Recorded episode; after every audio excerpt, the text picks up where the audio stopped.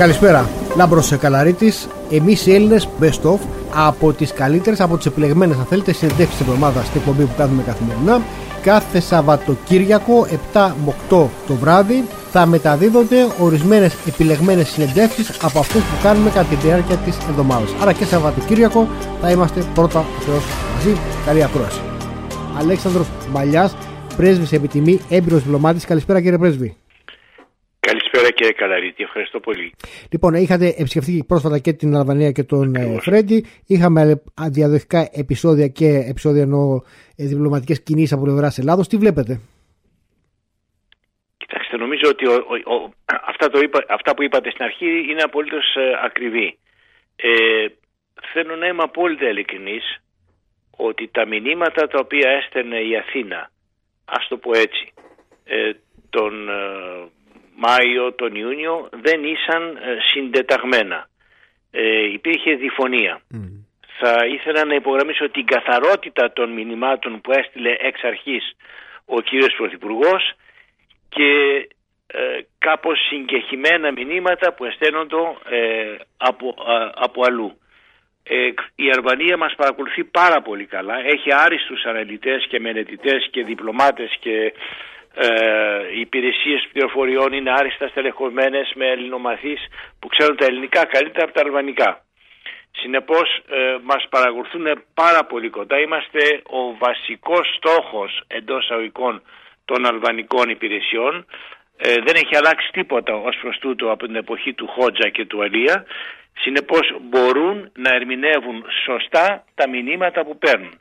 Άρα όλα τα μηνύματα δεν είναι καθαρά και αφήνουν παραδείγματος χάρη υπόνοιες ότι μπορεί να έχουν δίκιο εκεί οι Αλβανοί αυτό μεταφράζεται στα τύρανα ότι ε, προχωρούμε.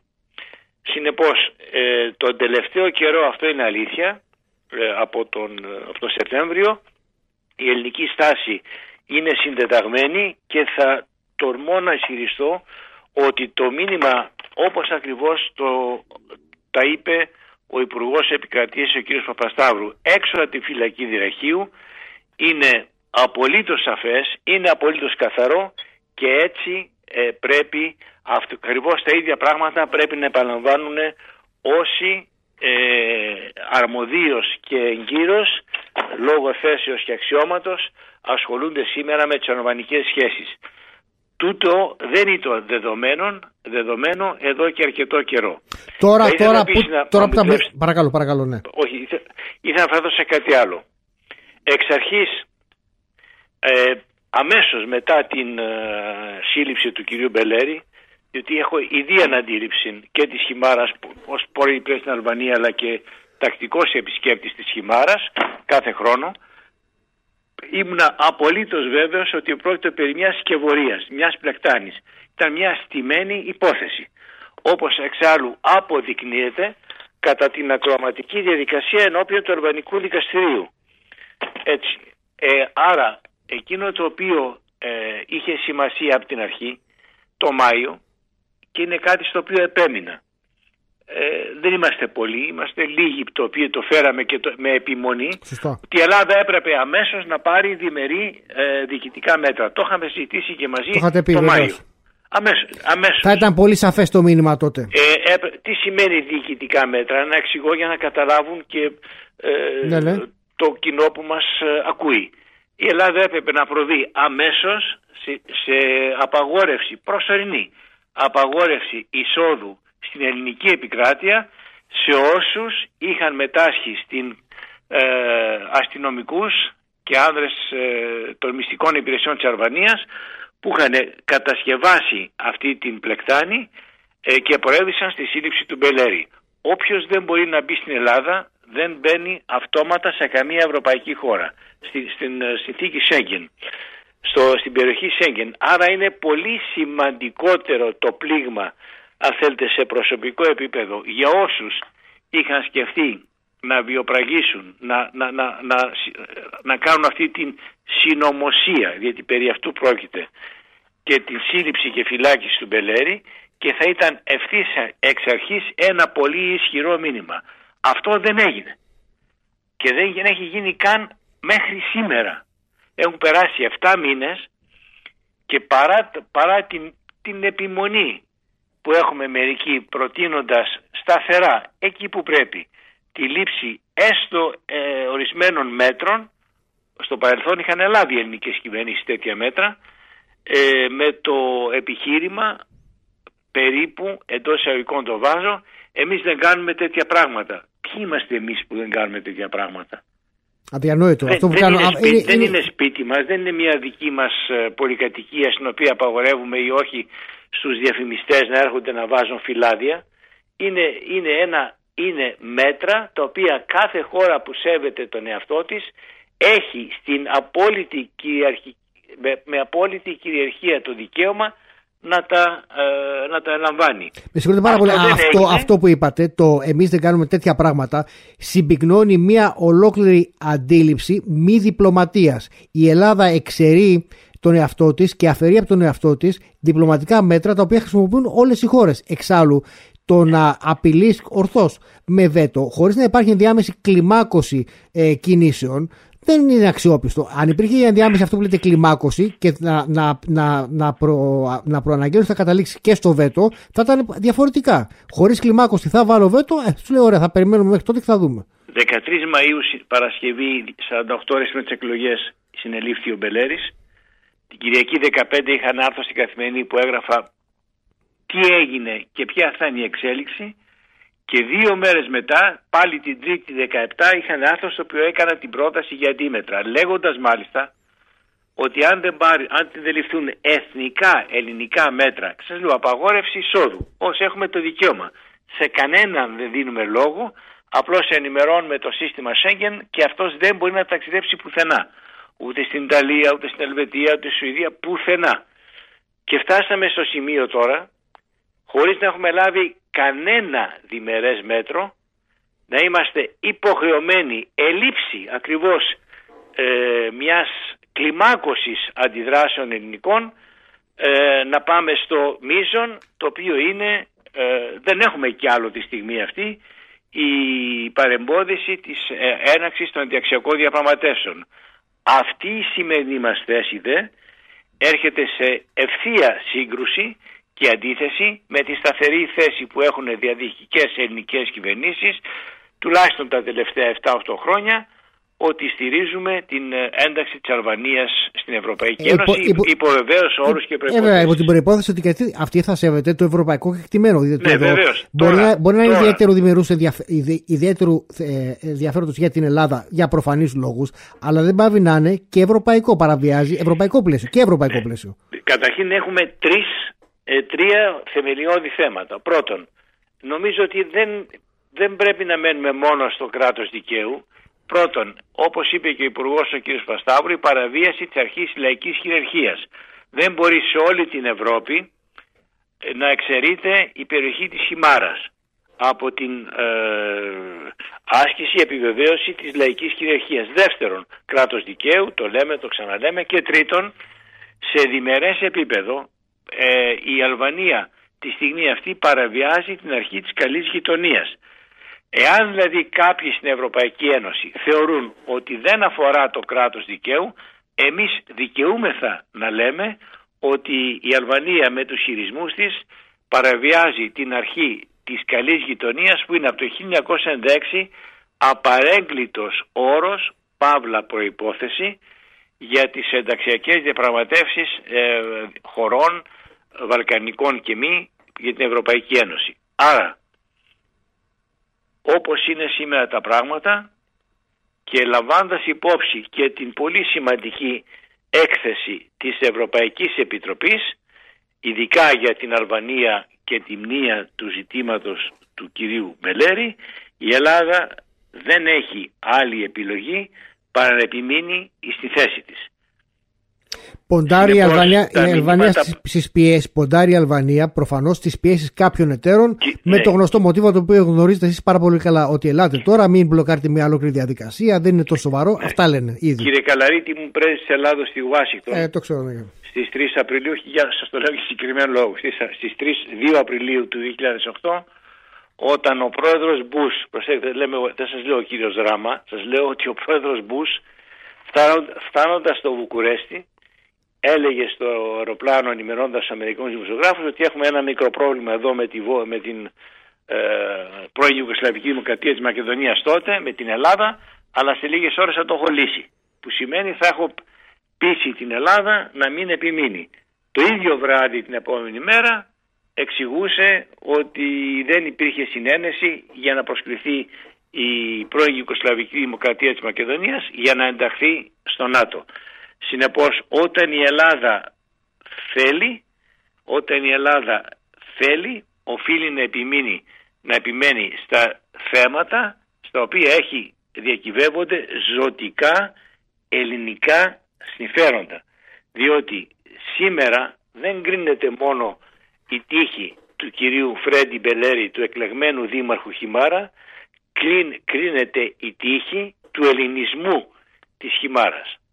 Έχετε απόλυτο δίκιο. Μια και αναφερθήκατε στο συγκεκριμένο θέμα, ήμουν σε σύνοδο εκείνο το βράδυ, ήταν πολύ ενδιαφέρουσα βραδιά και όντως ήταν η πρώτη φορά τουλάχιστον που θυμάμαι εγώ ως διπλωματικός συντάκτης που η Ελλάδα είχε ε, τηρήσει μια τόσο στεναρή στάση, ε, στάση ε, απέναντι σε τόσο ισχυρές πιέσεις. Και... Ε, και να σας πω επίση. Αποτέλεσε παρακαταθήκη ναι, αυτό. Να σας πω ότι η απόφαση, αυτό δεν είναι πολύ γνωστό, η απόφαση ότι θα πάμε μέχρι εκεί είχε, ήταν λιμένη πολύ καιρό πριν.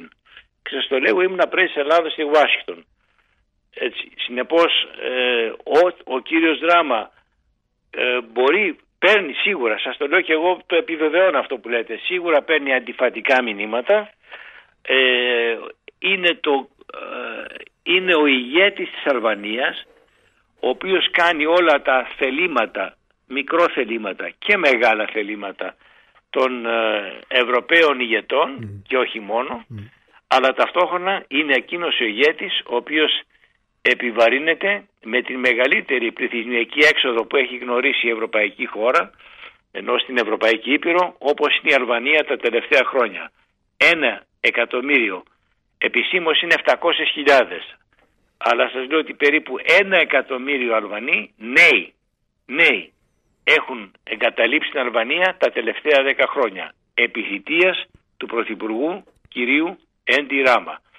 Ε, θετικό να σας πω επίσης είναι το γεγονός ότι στον αλβανικά μέσα ενημέρωσης ε, υπάρχει μεγάλη ε, ζήμωση ας το πούμε έτσι τη στιγμή αυτή και αρθρογράφοι οι οποίοι ε, αντιλαμβάνονται ότι το κράτος δικαίου στην Αλβανία ότι η δικαιοσύνη παρότι λέγεται ότι είναι ανεξάρτητη υπολείπεται πάρα πολύ των προτύπων της ε, Ευρώπης. Εάν η Αλβανία θέλει σε 20 μέρες από σήμερα να εξασφαλίσει την έραξη των ενταξιακών διπραγματεύσεων ε, οφείλει να επανορθώσει το σφάλμα που έχει κάνει και να απελευθερώσει την, ε, τον Φρέντι Μπελέρη και να του επιτρέψει να ορκιστεί δήμαρχος της Χιμάρας.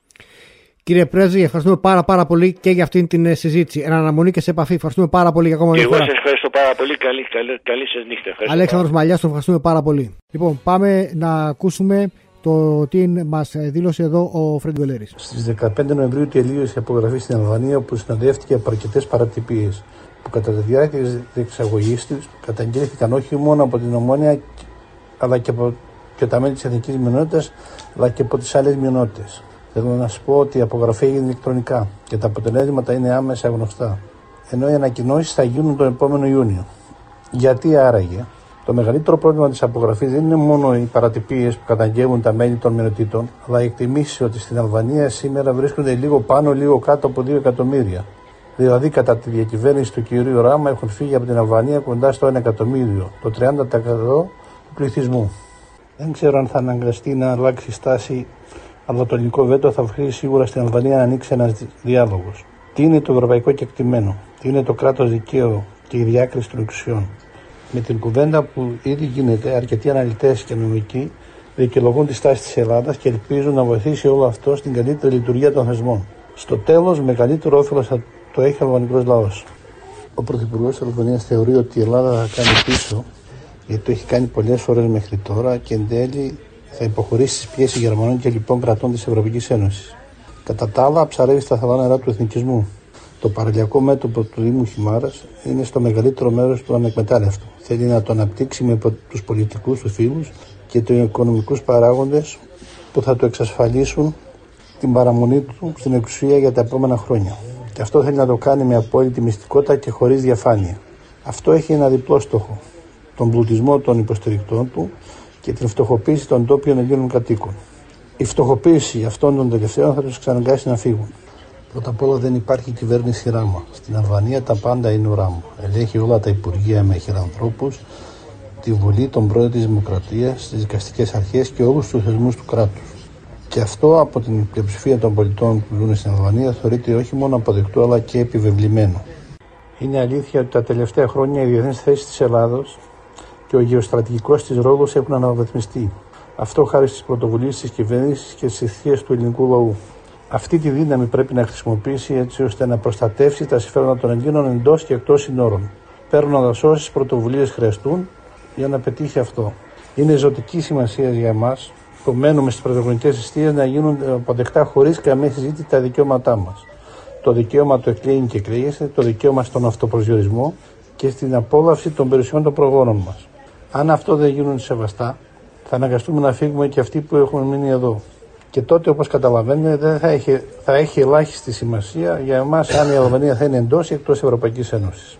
Με την ευκαιρία που μου δίνετε, θέλω να ευχαριστήσω για άλλη μια φορά τον Έλληνα Πρωθυπουργό για την υποστήριξή του, τον Υπουργό Επικρατείας κ. Σταύρο Παπασταύρου, τον Βουλευτή κ. Άγγελο Συρίγο, τον Ευρωβουλευτή κ. Μανώλη Κεφαλογιάννη που με επισκέφθηκαν στις φυλακές καθώς και όλους τους Έλληνες πολιτικούς που με τις αποφάσεις τους και τις δηλώσεις τους βοήθησαν στη δίκαιη επίλυση του θέματος.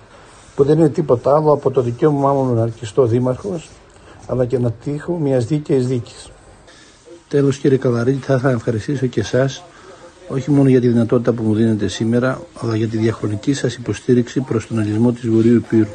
Λοιπόν, αυτή ήταν η δήλωση του Φρέντι Μπελέρη, με τον οποίο μιλήσαμε νωρίτερα. Όπως είπαμε, η Ελλάδα έχει καταθέσει ήδη στο Συμβούλιο Μόνιμων Αντιπροσώπων την ε, θέση της ότι οι ενταξιακές διαπραγματεύσεις Αλβανίας Ευρωπαϊκής Ένωσης δεν θα ξεκινήσουν εάν δεν λυθεί όπως πρέπει το θέμα του Φρέντι. Γιώργος Σατσαλάκης, αναπληρωτής καθηγητής στο Πολυτεχνείο Κρήτης, στο Εργαστήριο Ανάλυσης Δεδομένων και Πρόβλεψης. Καλησπέρα, κύριε καθηγητά. Ε, καλησπέρα σε εσάς, τους ε, ακροατές μας και στους ε, συνεργάτες σας. Η τεχνητή νοημοσύνη αλλάζει τα πάντα όπως τα ξέρουμε. Καθημερινότητα, συγκρούσεις, πολέμους, ταξίδια, γνώση, μάθηση, εργασία, τα πάντα. Και πλέον ενσωματώνεται όλο και περισσότερο στην καθημερινότητά μας. Ξεκίνησε με το, ή μάλλον έγινε ευρύτερα γνωστή και υπήρξε μεγαλύτερη διάχυση στην χρήση την καθημερινή από απλό κόσμο με το chat GPT, χωρίς να είναι μόνο αυτό. Ακριβώς έτσι είναι. Η τεχνητή νοημοσύνη και κυρίως με την ε, εφασμένη ε, εφαρμογή της, ε, του ChatGPT, την οποία όλοι γνωρίζουμε αυτή τη στιγμή, ε, πράγματι ταράσει τα νερά της ε, παγκόσμιας τεχνολογίας και θα μπορούσαμε να την κατατάξουμε στη σημαντικότητα από πλευράς καινοτομίας όπως έφερε αλλαγές στην τυπογραφία και η σιδηρόδρομη και η ηλεκτρική ενέργεια τέτοιου είδους ε, αλλαγές ε, στη δομή της λειτουργίας της κοινωνίας και της οικονομίας θα επιφέρει και η τεχνητή νοημοσύνη η οποία υπολογίζουμε ότι θα αυξήσει πολύ σημαντικά την ε, δυνατότητα να παράγουμε και κατά μία έννοια να δουλεύουμε λιγότερο στο μέλλον παράγοντας τουλάχιστον τα ίδια αγαθά και με τις ίδιες αμοιβές. Ε, οπότε έχουμε για πρώτη φορά ένα εργαλείο που αυξάνει πλέον την πνευματική μας δύναμη ενώ οι περισσότερες καινοτομίες μέχρι τώρα αύξησαν την δική μας δύναμη. Η αύξηση ε, της πνευματικής δύναμης ξεκίνησε με τους υπολογιστές ε, ενισχύθηκε με το ίντερνετ και τώρα πάμε σε ένα άλλο πεδίο, έτσι, για την ουσία είναι άλλη, άλλη σφαίρα, τη τεχνητή νοημοσύνη. Η υπολογιστική δύναμη Ακριβώς. και οι δυνατότητες τεχνητής νοημοσύνης είναι πολλαπλάσιες των υπολογιστών όπως τις ξέρουμε μέχρι τώρα, σωστά; Ακριβώς. Και επειδή το πόσο καλά διαχειρίζεται και αναπτύσσει κάποιος τις δικές του τεχνολογικές και κοινωνικές δυνάμεις σε σχέση με τον ανταγωνιστή του, είναι πολύ σημαντικό σε επίπεδο κυριαρχίας διεθνώς των κρατών. Ε, έχει πολύ μεγάλη σημασία πώς τα κράτη, κυρίως τα προηγμένα κράτη, θα διαχειριστούν σωστά την τεχνητή νοημοσύνη. Και βλέπουμε ότι έχουν ξεκινήσει κάποιες διαμάχες ήδη όσον αφορά για το πώς ακριβώς ε, θα γίνει αυτό το πλαίσιο διαχείρισης ε, της τεχνητής νοημοσύνης και ακούμε αυτές τις μέρες ε, τις παρετησεις του Altman από την OpenAI εδώ έχει μεγάλη σημασία να δούμε λίγο. Συγγνώμη, ε, να, πούμε, να, να, πούμε εδώ ότι η OpenAI, η OpenAI μάλλον, ε, είναι η εταιρεία η οποία έχει βγάλει το, το chat GPT και μια σειρά από άλλες εφαρμογές τεχνητής νοημοσύνης, το, το DALI κλπ. Και ο Altman είναι ο επικεφαλής, ο ηθήνο νους, ε, ο κορυφαίος εγκέφαλος αυτής της εταιρείας και αυτός ο οποίος φέρεται να είναι πίσω από όλα αυτά τα προϊόντα, chat GPT, DALI κλπ. Ακριβώς, ακριβώς. Το 2015 λοιπόν μία ομάδα από ε, σημαντικούς ανθρώπους τεχνολογίας ε, και ανθρώπους που είχαν τα απαραίτητα κεφάλαια ε, σχημάτισαν ένα non-profit organization, ένα μη κερδοσκοπικό οργανισμό ε, με σκοπό να χρηματοδοτήσει και να αναπτύξει την τεχνητή νοημοσύνη ε, και είχε ως κύριο στόχο ε, να μην η διοίκηση αυτού του οργανισμού να μην έχει την πίεση των μετόχων ώστε να προβούν σε υπερβολικά κέρδη ε, κάνοντας κακή χρήση της ε, τεχνητής νοημοσύνης. Διότι σίγουρα η κακή χρήση θα έχει και κάποιο κέρδη για κάποιους. Ε, οπότε δημιούργησαν ένα σχήμα ώστε να μην έχει η διοίκηση την πίεση από τους μετόχους ε, για να πάνε σε δραστηριότητες που η τεχνητή νοημοσύνη θα ήταν επιβλαβής στην ανθρώπινη κοινότητα, αλλά θα μπορούσε να είχε κέρδη για τους μετόχους. Μισό λεπτό, γιατί αυτό, είναι σημαντικό. Άρα, άρα είχαν ένα ηθικό κίνητρο. Δηλαδή, είπανε θα μαζευτούμε, θα κάνουμε μια εταιρεία, θα είναι ένας μη κερδοσκοπικός οργανισμός, θα αναπτύξουμε την τεχνητή νοημοσύνη, αλλά για να μην έχουμε πίεση από επενδυτές που θέλουν κέρδη, θα το κάνουμε μη κερδοσκοπικό και θα πηγαίνουμε για το καλό. Πολύ προσκοπικό ακούγεται αυτό. Πολύ, καλό, πολύ ηθικό ακούγεται αυτό. Ακριβώς. Ακριβώς. Ε, είχε όμως ένα μικρό μειονέκτημα ότι γενικά όταν οι διοικήσεις δεν έχουν κάπου να λογοδοτήσουν ε, δεν ξέρει κανείς που πηγαίνουμε και δεν ξέρουμε και ποιο είναι τελικά ακριβώς το κοινό καλό. Ε, αποτέλεσμα ήταν να υπήρχε μία διένεξη κυρίως με τον Έλλον Μάσκ ο οποίος ε, ενώ ήταν στο αρχικό σχήμα ε, έφυγε από την εταιρεία, δεν έκανε και μία δωρεά η οποία έχει υποσχεθεί με αποτέλεσμα να χρειάζονται ε, να λείπονται αυτά τα χρήματα για να επεκταθεί η εταιρεία. Αλλά το σημαντικότερο ήταν ότι η, ε, για να μπορέσουν να βρεθούν χρήματα και να βάλουν επενδυτές, έπρεπε να αλλάξουν λίγο το σχήμα λειτουργίας. Οπότε έκαναν και ένα κερδοσκοπικό οργανισμό το 2019, ο οποίος ε, είχε ένα περιθώριο ε, μάλλον ένα ανώτερο όριο κερδών. Κανείς δεν μπορούσε να πάρει πάνω από 100 φορές τα κέρδη ε, στο κεφάλαιο που θα είχε εισφέρει. Άρα για να βάλουν κόφτη... Ένα όριο για να βάλουν κόφτη πάλι Στην από την πίεση ναι. των μετόχων που θα είχαν την ε, όρεξη εισαγωγικά να πάνε σε καταστροφικές ε, εφαρμογές για την ανθρωπότητα αλλά που θα είχαν κέρδος. Δηλαδή τους λένε ότι όποιος βάλει, αν, αν βάλει 1000 θα πάρει 100.000 μέχρι 100.000, αν βάλει ένα εκατομμύριο ναι. μέχρι 100, βάζουν να κόφτει στην απληστία. Μου κάνει εντύπωση πάντως το ότι τόσο ισχυροί άνθρωποι, γιατί όταν έχεις στα χέρια σου τέτοια τεχνογνωσία για τέτοια τεχνολογία, είσαι ισχυρός. Ε, να διέπονται από τέτοιο ηθικό πλαίσιο. Θετική εντύπωση κάνει. Το ερώτημα είναι, όντως αυτό είναι, ή η μη λογοδοσία, η, η, το μη κερδοσκοπικό ήταν ένας τρόπος για να μην λογοδοτούν και να προωθήσουν ατζέντα χωρίς να, χωρίς να φαίνεται; Ναι, αυτό δημιούργησε κάποια ερωτηματικά γιατί τελικά σε ποιους έπρεπε να λογοδοτεί η διοίκηση. Το, το ανθρώπινο καλό δεν είναι ακριβώς ορισμένο, ούτε υπάρχει κάποια αρχή να το ορίσει. Άρα ε, θα μπορούσε να ερμηνευτεί με διάφορους τρόπους. Για παράδειγμα, μπορούσαν να πιέσουν οι εργαζόμενοι και πίεσαν και αυτοί και απείλησαν ότι θα παραιτηθούν ε, μια μεγάλη ομάδα. Μπορούσαν να, να πιέσουν οι υπάρχοντες επενδυτές και απείλησαν κι αυτοί Ο Έλλον Μάσκ έφυγε διότι αναπτύσσηκε αυτός τεχνητή νοημοσύνη στην Τέσλα υπήρχε σύγκρουση συμφερόντων. Οπότε όλα αυτά ουσιαστικά δημιουργούσαν ένα ασαφές περιβάλλον για το ποιος λογοδοτεί και πού. ο, Μάσκ έφυγε, ο Μάσκ έφυγε για επιχειρηματικούς λόγους ή για λόγους ιδεολογικούς; Για συμβίβαστο περισσότερο, διότι ε, ήταν μέσα στην τεχνολογία και παράλληλα ανέπτυξε και αυτό στην τεχνολογία ε, στην Τέσλα. Τον Altman, γιατί, ε, το, άρα, άρα επιχειρηματική σύγκρουση εκεί. Ωραία. Τον Altman, τον επικεφαλής, τον επικεφαλής, το ΔΣ, γιατί τον απέλησε και μετά τον ξαναπροσέλαβε; Λοιπόν, ο Altman λοιπόν, επειδή η, η OpenAI ε, θέλει να συνεχίσει περαιτέρω την ανάπτυξη του chat GPT ε, και κυρίως να φτιάξει εξατομικευμένα chatbot που θα είναι το επόμενο σημαντικό βήμα στην ανάπτυξη της τεχνητής νοημοσύνης όπου ο, οποιαδήποτε εταιρεία θα μπορεί να συνδεθεί σε αυτή την πλατφόρμα να φτιάξει το δικό της chatbot, το δικό της ε, υποπεριοχή τεχνητής νοημοσύνης, θα το πούμε έτσι. Χρειαζόταν κεφάλαια. Ο, ο Άλταν λοιπόν άρχισε να ψάχνει να βρει κεφάλαια. Αυτό όμως δεν άρεσε στο υπάρχον διοικητικό συμβούλιο και ενώ η εταιρεία είχε μία αποτίμηση γύρω στα 80 δισεκατομμύρια ε, όταν ξεκίνησε αυτή η διαδικασία και ε, είδαν ότι αναζητάει κάπου αλλού κεφάλαια φοβήθηκαν ότι θα χάσουν περισσότερο την αξία ε, της επένδυσής τους και αποφάσισαν να τον απολύσουν.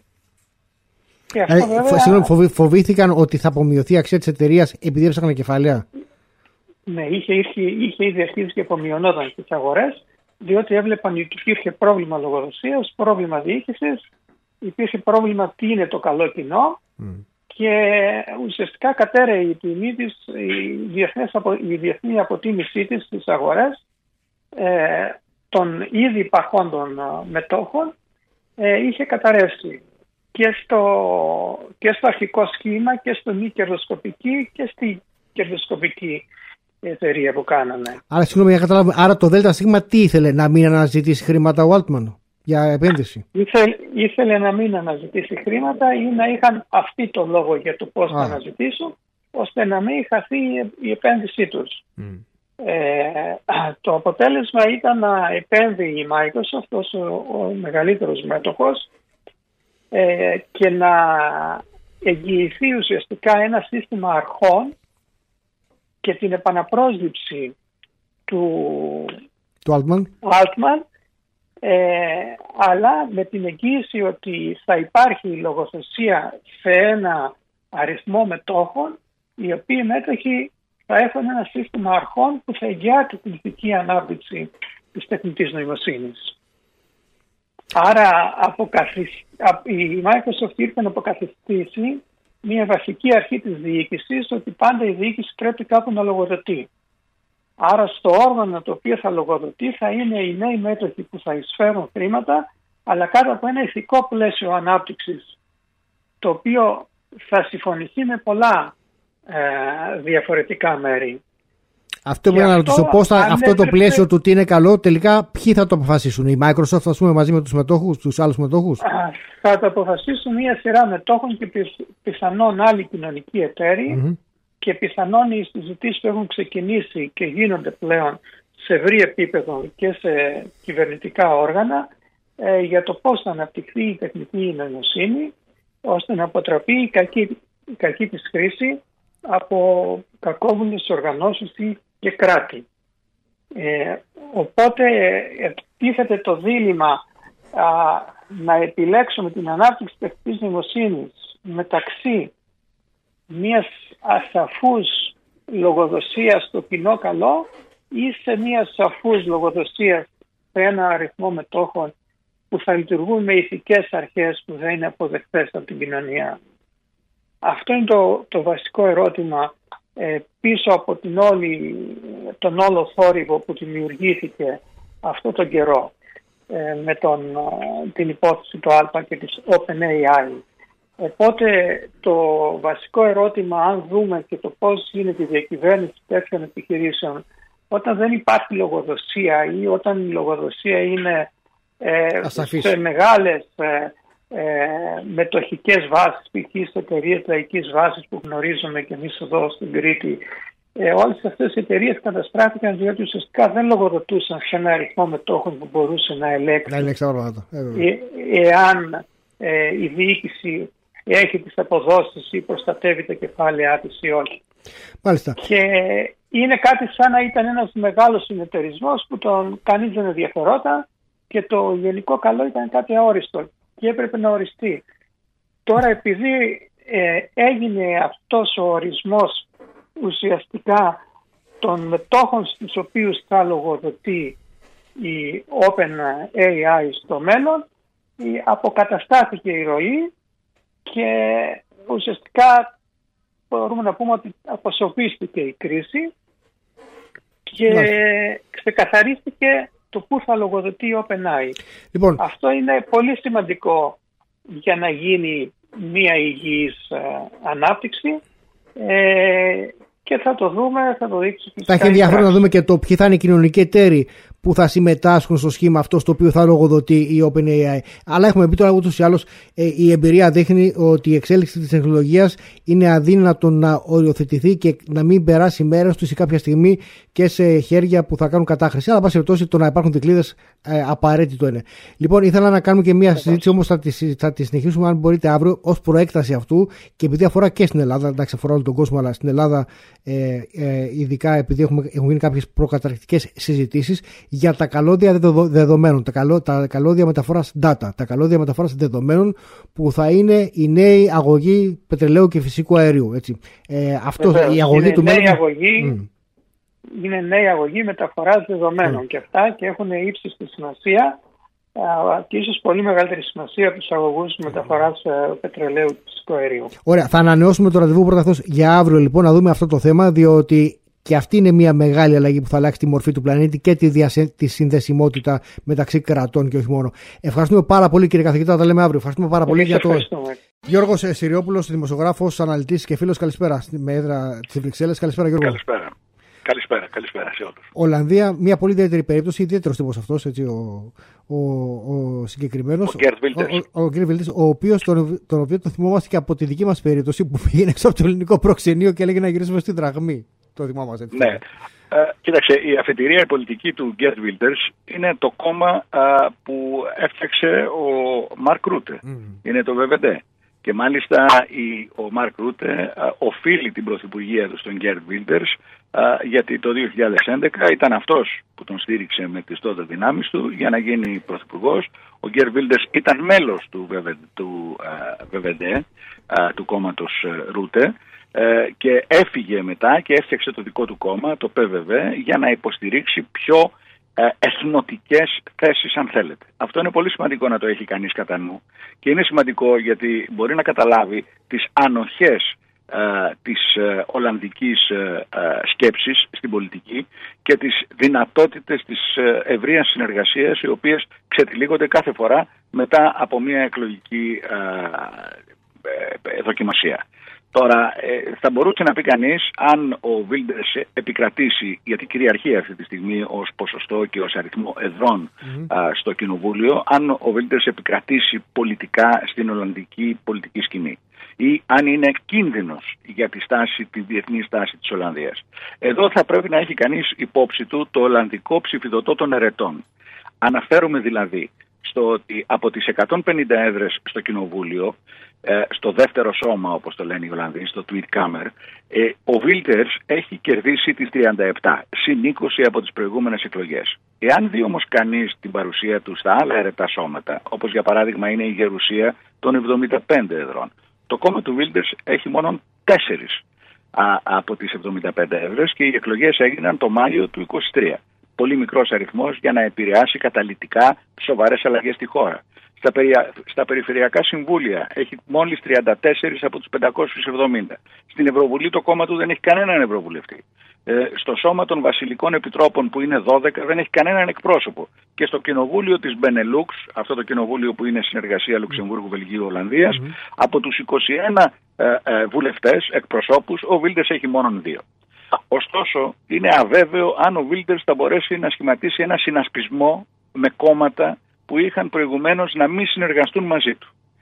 Τώρα, τι τον έκανε να... Ε, τι είναι αυτό που έκανε τον Βίλντερς να κερδίσει τις εκλογές και τι είναι αυτό, αν θέλεις, ε, Λάμπρο, ε, που φαίνεται να προσομοιάζει με τις ανησυχίες της υπόλοιπης Ευρώπης, των Ευρωπαίων πολιτών, ακόμα και των, των κομμάτων που είναι πιο εθνικιστικά ή πιο δεξιά ή ακόμα και λαϊκιστικά, αυτό φαίνεται ότι είναι σε πρώτο πλάνο το μεταναστευτικό. Η, η Ολλανδία, μια χώρα ε, γεμάτη μετανάστες, αυτή τη στιγμή έχει τεράστιο πρόβλημα διαχείρισης του μεταναστευτικού πληθυσμού ε, για ένα πολύ πολύ βασικό λόγο, ειδικά στην Ολλανδία, είναι σε πολύ ψηλό επίπεδο η στεγαστική κρίση. Δηλαδή φανταστείτε ότι στη χώρα αυτή υπάρχουν άνθρωποι που έχουν δουλειές, που έχουν χρήματα, που θα μπορούσαν να πληρώσουν ένα αυξημένο ε, ενίκιο, αλλά δεν βρίσκουν ένα σπίτι για να στεγαστούν. Και οι άνθρωποι αυτοί μένουν σε καταλήμματα που τους παρέχει το κράτος. Ο λόγος, ο λόγος, ο λόγος; Δεν υπάρχουν σπίτια. Δεν υπάρχουν κατασκευές. Ο λόγος είναι ότι η Ολλανδία στήριζε πάντα το, το θεσμό της της προστασίας της γης. Τα εδάφη της Ολλανδίας δεν είναι μεγάλα, όπως ξέρουμε, παρά το γεγονός ότι η χώρα είναι δεύτερη στον κόσμο παραγωγή γεωργικών προϊόντων, λόγω α, της συντροπονικής καλλιέργειας και άλλων καινοτόμων μεθόδων. Δεν θέλουν να δώσουν ε, γη για να γίνει οικόπεδα, αν θέλεις, προς τους Δήμους. Και αυτό το ζήτημα είναι κάθε φορά που υπάρχουν εκλογές στην Ολλανδία ένα κορυφαίο θέμα για το πόσες χιλιάδες στρέμματα ή το πόσες χιλιάδες κατοικίες θα μπορέσουν να οικοδομηθούν μετά από απόφαση όλων των κομμάτων στη, μετά τις εκλογές. Ε, οι, οι εκλογές αυτές που πέρασαν είχαν ως διακύβευμα την αναγκαιότητα να δοθούν άδειες για την κατασκευή 50.000 νέων κατοικιών.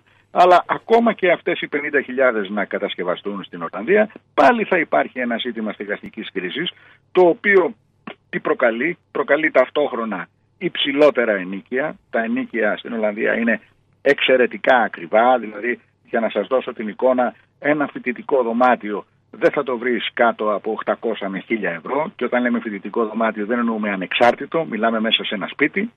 Ε, αλλά, Συγγνώμη, δωμάτιο μέσα σε σπίτι 1000 ευρώ, 800 ευρώ. Ναι, το, το cohabitation, η, η, ο διαμοιρασμός ας πούμε ενός διαμερίσματος φτάνει στα 1000 ευρώ το δωμάτιο αυτή τη στιγμή. Ε, και, και το δεύτερο πράγμα είναι ότι ακόμη και αν υπάρξουν περισσότερα σπίτια δεν θα μπορέσουν να στεγάσουν νέους μετανάστες. Άρα αυτό δημιουργεί μια πίεση πολλαπλή, πολλαπλού χαρακτήρα μέσα στην πολυ, πολιτισμική κοινωνία της Ολλανδίας. Ε, το δεύτερο μεγάλο θέμα, το τρίτο μεγάλο θέμα είναι το ζήτημα της Ουκρανίας. Ο, ο Βίλντερς ε, ε, εξελέγει με τη θέση ότι εμείς δεν θα συνεχίσουμε να στηρίζουμε την Ουκρανία, δεν θα συνεχίσουμε να δίνουμε λεφτά του Ολλανδικού λαού ε, για να δίνουμε α, στους Ουκρανούς ε, τη, όπλα και, ε, και σφαίρες να συνεχίζουν ένα πόλεμο για τον οποίο θα έπρεπε με κάποιο τρόπο να διαπραγματευτούν. θεωρεί ότι η Ουκρανική κυβέρνηση μπορεί να μην αξιοποιεί και τα κοινοτικά χρήματα όπως θα έπρεπε. Η χώρα έχει τη φήμη μιας χώρας με πολύ υψηλό, μεγάλο υψηλό δίκτυ διαφθοράς.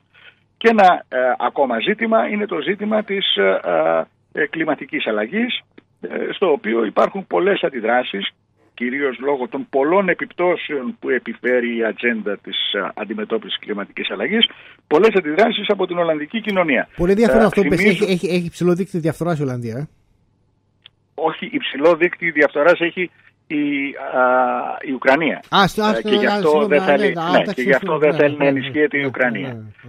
λοιπόν, ένα, ένα, σημαντικό, ένα σημαντικό κόμμα πολιτικό στην Ολλανδία είναι το κόμμα των αγροτών, το BBB, το οποίο έχει πάρει 7 έδρες και το οποίο είναι κατά οποιασδήποτε, αν θέλεις, υποστήριξης ε, αλλαγής ε, ως προς την προσπάθεια αντιμετώπισης της κλιματικής αλλαγής διότι στους Ολλανδούς όπως πολλοί έχουν ακουστά ε, θέλει να επιβληθεί η πάυση της κτηνοτροφίας έτσι, λόγω του μεθανίου που εκπέμπουν οι αγελάδες. Αυτό θα ήταν ε, θάνατος για την ε, κτηνοτροφία στην Ολλανδία. Η οποία είναι, είναι, μικρή, Τώρα, είναι σχεδόν το 1 τρίτο, 1 τέταρτο η έκταση της Ελλάδος η Ολλανδία. Είναι δηλαδή περίπου, αν θυμάμαι καλά, 1 τρίτο, 1 τέταρτο και έχει, έχει Η Ολλανδία είναι περίπου σαν την Πελοπόννησο ναι, σε, σε, ναι. σε υπηρετικά εδάφη. Και είναι, έχει, ένα, έχει, έχει, έχει, ένα πληθυσμό περισσότερο από εμά, όχι διπλάσιο, αλλά κάπου 17-18 εκατομμύρια, κάτι τέτοιο. Δηλαδή είναι στριμωγμένο. Γύρω στα 18 εκατομμύρια είναι ο πληθυσμός της χώρας. Mm. Απλώς διευκολύνεται η χώρα από το γεγονός ότι είναι απολύτως επίπεδη.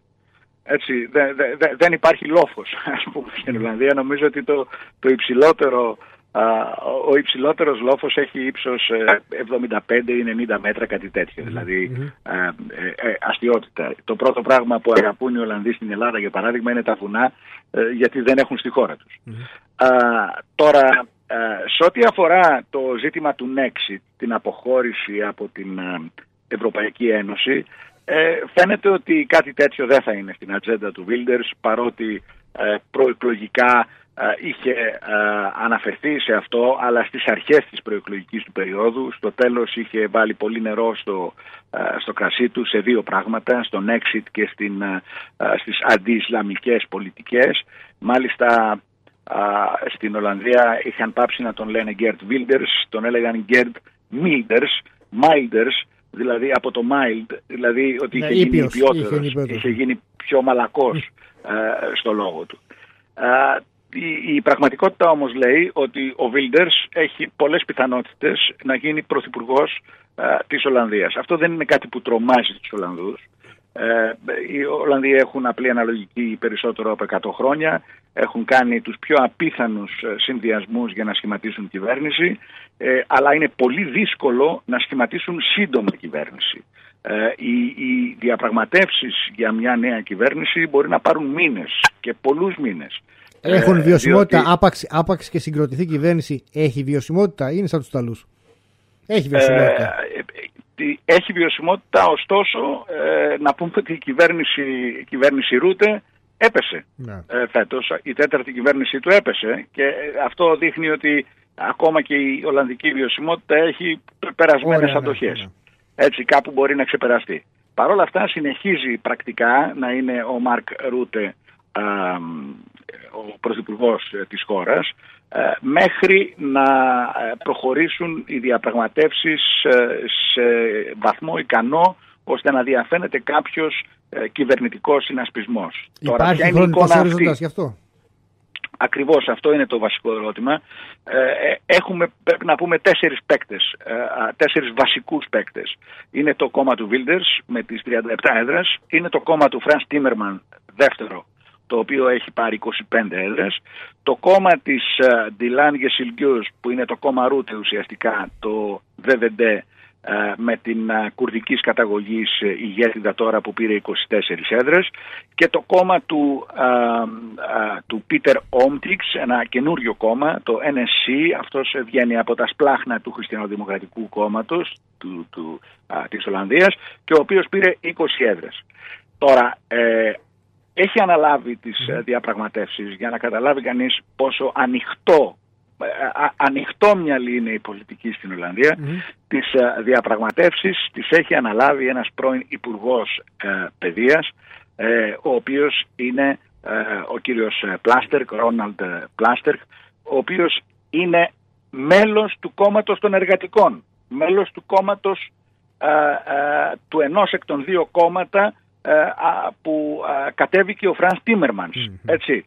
Δηλαδή ο Τίμερμανς κατέβηκε ε, ως υποστηριζόμενος από τους σοσιαλιστές, παύλα εργατικούς και τους αριστερούς. Ε, ένας εργατικός, ένας σοσιαλιστής είναι αυτός που προσπαθεί ε, να φτιάξει τη νέα κυβέρνηση. Ο κύριος Πλάστερκ θα...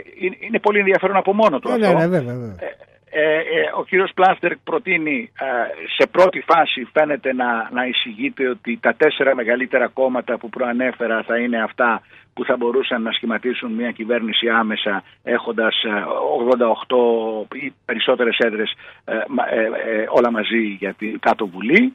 Ε, αυτές οι προτάσεις θα διατυπωθούν την επόμενη εβδομάδα. τώρα ο πρώην χριστιανοδημοκράτης βουλευτής ο Πίτερ Όμπιτς ε, με τις 20 έδρες ε, δήλωσε ότι είναι έτοιμος να ξεκινήσει συνομιλίες για σχηματισμό νέου Υπουργικού Συμβουλίου. Ε, προσοχή, μιλάμε για ένα νέο Υπουργικό Συμβούλιο, όχι ακόμα για μια σταθερή κυβέρνηση. Ναι, ναι, ναι, έτσι. Ε, ενδεχομένως να παραμείνει. Πολύ ενδιαφέρον. Όλο αυτό το πράγμα, το υβρίδιο, δηλαδή Υπουργικό Συμβούλιο χωρίς σταθερή νέα κυβέρνηση, είναι πολύ, έτσι, πολύ, πολύ ευέλικτο να το πω το, το Ολλανδικό πολιτικό σύστημα, έτσι, παρά τις δυσκολίες του. Λόγω απλής Ακριβώς. Ακριβώς. Ε, δηλαδή δεν βγαίνει κανένας να λέει αυτή τη στιγμή ότι ο, ο, ότι ο, ο Wilders είναι εκπρόσωπος μιας ακροδεξιάς και αυτό ναι. είναι απαράδεκτο κτλ. Αυτές οι συζητήσεις γίνονται κυρίως εκτός Ολλανδίας. Εντός Ολλανδίας ε, δεν αναφέρονται ακριβώς έτσι τα πράγματα ε, διότι ο, ο κόσμος πιστεύει ότι η ψήφος του λαού είναι κυρίαρχη και δεν μπορεί να αμφισβητείται για οποιονδήποτε έχει εκλεγεί. Πολύ ωραία ε, Πάρα πολύ ωραία. Ναι. Είναι η καλύτερη εικόνα που έχουμε μέχρι στιγμή για την Ολλανδία. Ε, πολύ ενδιαφέρουσα η ευελιξία που έχουν στο πολιτικό τους ε, σύστημα και αυτή η κινητικότητα την οποία, αλλά και τα προβλήματα αυτά τα δομικά που ανέφερες, δηλαδή το θέμα το, πούμε, το, το στεγαστικό, σε μια χώρα που έχει περιορισμένη έκταση, αυξημένες ανάγκες αγροτικής παραγωγής, γιατί αυτό, αυτό είναι το ΑΕΠ τους στην ουσία, δεν είναι εύκολο mm-hmm. θέμα να λυθεί. Πολύ, πάρα πολύ ωραία εικόνα. Όχι. Τώρα, ενδιαφέρον είναι, ενδιαφέρουσα μάλλον είναι και η στάση της Δηλάμ Γεσιλιό, ε, του κόμματος Ρούτε η οποία λέει ότι εμείς ε, θα μπορούσαμε να δεχθούμε αυτή την, ε, τη διακυβέρνηση από τον Builders, ναι. αλλά θα είμαστε σιωπηλοί εταίροι. Δεν θα είμαστε πλήρη, πλήρως μέλος, yeah. Ναι. πλήρες μέλος Ανοχή. σε αυτή τη ψήφος ανοχής. Θα είναι ψήφος ανοχής. Ναι. Και αυτό αφήνει πλέον στην Ολλανδική πολιτική σκηνή τη μεγάλη πιθανότητα ε, να έχουμε μια κυβέρνηση μειοψηφίας, η οποία δεν θα γίνεται λόγω ε, αντιδραστικών, αν θέλεις, πολιτικών τάσεων, αλλά θα είναι μια κυβέρνηση μειοψηφίας γιατί αυτό θα προκύψει ως το πλέον ρεαλιστικό αποτέλεσμα στη συγκεκριμένη τροβερό, φάση. Τροβερό. Ε, Πολύ πραγματιστές, ναι. Είναι, είναι ιδιαίτερα πραγματιστές και εκείνο που οι Ολλανδοί ε, δεν μπορούν να, να, να σκεφτούν καν, δεν τολμούν να διατυπώσουν κάτι τέτοιο, είναι ότι το κόμμα που ήρθε πρώτος στις εκλογές δεν θα εκπροσωπείται στην κυβέρνηση. Μάλιστα. Δηλαδή ότι θα κάνουμε όλοι μαζί κάτι, ναι. πετώντας έξω ας πούμε το Wilders, επειδή δεν μας αρέσει εμάς. Αυτό ε, είναι, είναι πολιτική ε, κουλτούρα νομίζω, σοβαρή αυτή πάντως. Ναι, είναι, είναι έξω από τη σκέψη κάθε Ολλανδού. Πολύ σοβαρή πολιτική. τώρα υπάρχει ένα ζήτημα στις σχέσεις της ε, Ευρωπαϊκής Ένωσης. Αν μπορείς και να ολοκληρώσουμε και θα επανέλθουμε, ναι, ναι. Ναι, ναι. Το οποίο α, ανησυχεί στα ζητήματα του μεταναστευτικού ουσιαστικά ε, και στο ζήτημα της Ουκρανίας και στο ζήτημα της κλιματικής αλλαγής. Στις Βρυξέλλες θεωρούν ότι αν επικρατήσει η κυβέρνηση Wilders με ε, τις θέσεις αυτές που είναι ε, ο κορμός της πολιτικής σκέψης του κόμματός του, εκεί τα πράγματα θα δυσκολέψουν και θα δυσκολέψουν αρκετά διότι ο Wilders θα συμπαραταχθεί με τους Φίτσο, με Σλοβακία, να το πω έτσι, με Ουγγαρία, με τους φιλορώσου, εντάξει, ναι, είναι Με, με Φιλανδία, ναι, με ναι. Ιταλία, ναι. ε, θα συμπαραταχθεί ε, μαζί τους ναι. και, στο, και στο ζήτημα το μεταναστευτικό, πρωτίστως ε, σε αυτό, ε, όπου η θέση της Ευρωπαϊκής Ένωσης είναι πάλι μαλακή, θα έλεγα, δεν θέλει μια Ευρώπη φρούριο. Και από την άλλη θα δημιουργηθούν προβλήματα στο ζήτημα της Ουκρανίας. Υπενθυμίζω και κλείνω με αυτό ότι στην Ολλανδία το 2016 είχε γίνει ένα δημοψήφισμα και μάλιστα με πρωτοβουλία α, των πολιτών όπως προβλέπεται μέσα από το Ολλανδικό σύστημα το, οι οποίοι είχαν απορρίψει την α, σύνδεση της Ευρωπαϊκής Ένωσης με την Ουκρανία ε, και αυτό πήρε πολύ χρόνο στις διαπραγματεύσεις με την Ουκρανία τότε πριν αρχίσει ο πόλεμος ενώ είχε συμφωνηθεί η σύνδεση από το 2014 τελικώς τέθηκε σε εφαρμογή το 2018 γιατί ακόμα και ο Ρούτε ήταν υποχρεωμένο σε μεγάλο βαθμό να λάβει υπόψη του αυτό το δημοψήφισμα. Ναι. Ε, συνεπώς η Ολλανδία έχει ένα ειδικό βάρος μέσα ε, στα ευρωπαϊκά ε, δρόμενα ε, και ε, βεβαίως θέλει να κρατήσει αν θέλεις και το κύρος της ως χώρα έναντι όλων των προσώπων του πολιτικού παλμαρέ της γιατί ακόμη και ο αποχωρών Μαρκ Ρούτε νομίζω έχει ακουστεί ευρέως ε, συζητείται για παρασκηνιακά βέβαια μέχρι σήμερα είτε για γενικός γραμματέας του ΝΑΤΟ είτε για κάποιο άλλο ναι, υψηλό ναι. ευρωπαϊκό πόστο. Γιώργο, είχαμε η καλύτερη εικόνα που είχαμε για την Ολλανδία. Ευχαριστούμε πάρα, πάρα πολύ για τη μεγάλη εικόνα. Λοιπόν, η μισή από αυτούς άρα θα έχουν διπλό, διπλό πρόβλημα οι Βρυξέλλες. Στο μεταναστευτικό, βέβαια, αν δεν αλλάξει πολιτική, αν δεν αλλάξει πολιτική, πολιτική το διευθυντήριο των Βρυξελών, ε, το πρόβλημα θα το έχει το ίδιο. Και σε ό,τι αφορά στο άλλο στο θέμα της Ουκρανίας, αν ο, ο, ο, Βίλντερ συνταχθεί με τους άλλους φιλορώσους, δεν είναι οι Μελώνοι αλλά, αλλά οι Ούγγροι και λοιποί, εκεί θα έχει ένα θέμα στο θέμα της Ουκρανίας, το οποίο ήδη ασκεί πίεση πολιτικά στην Ευρώπη. Ευχαριστούμε πάρα πολύ, Γιώργο. Ευχαριστούμε πάρα πολύ, Γιώργος Στυρόπουλο. Λάμπρος Καλαρίτης ήταν τα best of από την εκπομπή Εμείς οι Έλληνες κάθε Σαββατοκύριακο 7 με 8 το βράδυ θα μεταδίδονται επιλεγμένες συνεντεύξεις από αυτές που κάνουμε κατά τη διάρκεια της εβδομάδας. Καλή συνέχεια!